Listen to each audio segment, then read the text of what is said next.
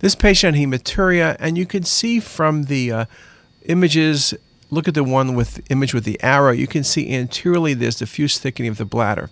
The bladder typically measures a few millimeters in size. Now, sometimes with cystitis, it's diffusely thickened, or with bladder outlet obstruction due to a big prostate, it's diffusely thickened.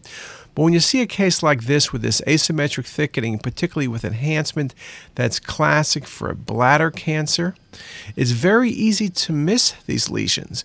Now, many times we evaluate patients for bladder cancer when they have hematuria, but we've picked up recently a number of incidental bladder cancers. As you do thin sections and fast scanning, subtle bladder cancers enhance and you could pick up an incidental bladder cancer, for example, when you're doing an aortic study to look at an aortic aneurysm.